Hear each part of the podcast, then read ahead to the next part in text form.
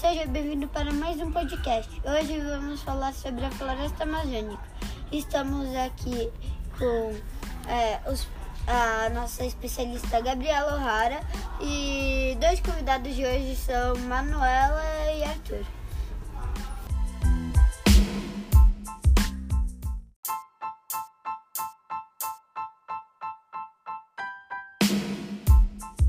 Eu sou a Manuela.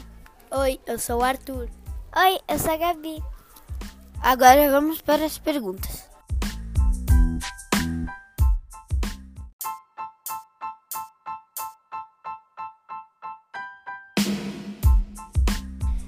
Eu andei me perguntando como as florestas protegem os rios.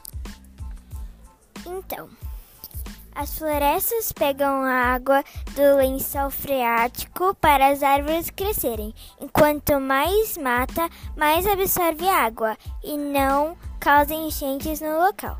Também, quanto menos mata, temos menos oxigênio e temos mais doenças pulmonares. Mas se tiver uma quantia de exagerada de mata, o oxigênio faz mudanças climáticas. E um dia eu vi no noticiário o que são os rios voadores e qual é a relação deles com a chuva. Bom, os rios voadores são uma quantidade regulada de água é tão grande do que que nomeiam de rios voadores. A relação com a chuva é que toda vez que chove, os rios voadores é que irrigam quase todas as plantas do local.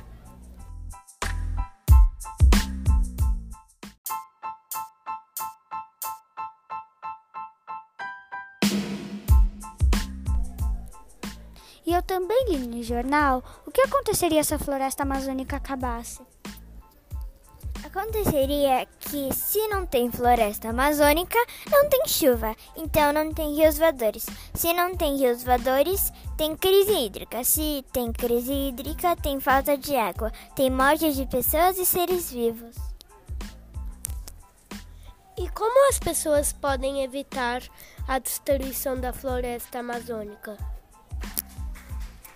As pessoas podem cultivar e plantar matas próprias, comer menos carnes para ter menos passos, e as pessoas podem parar de poluir os rios.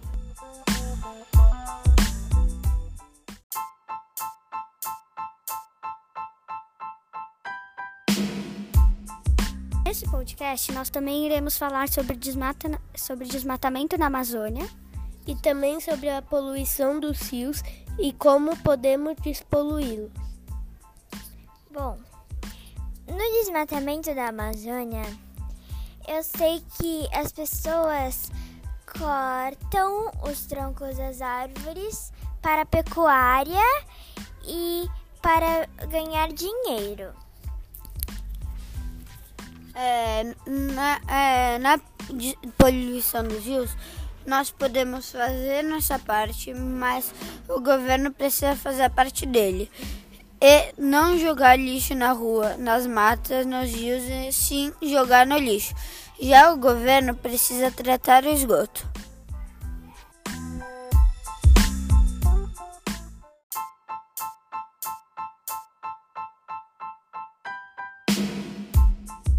Esse podcast está acabando.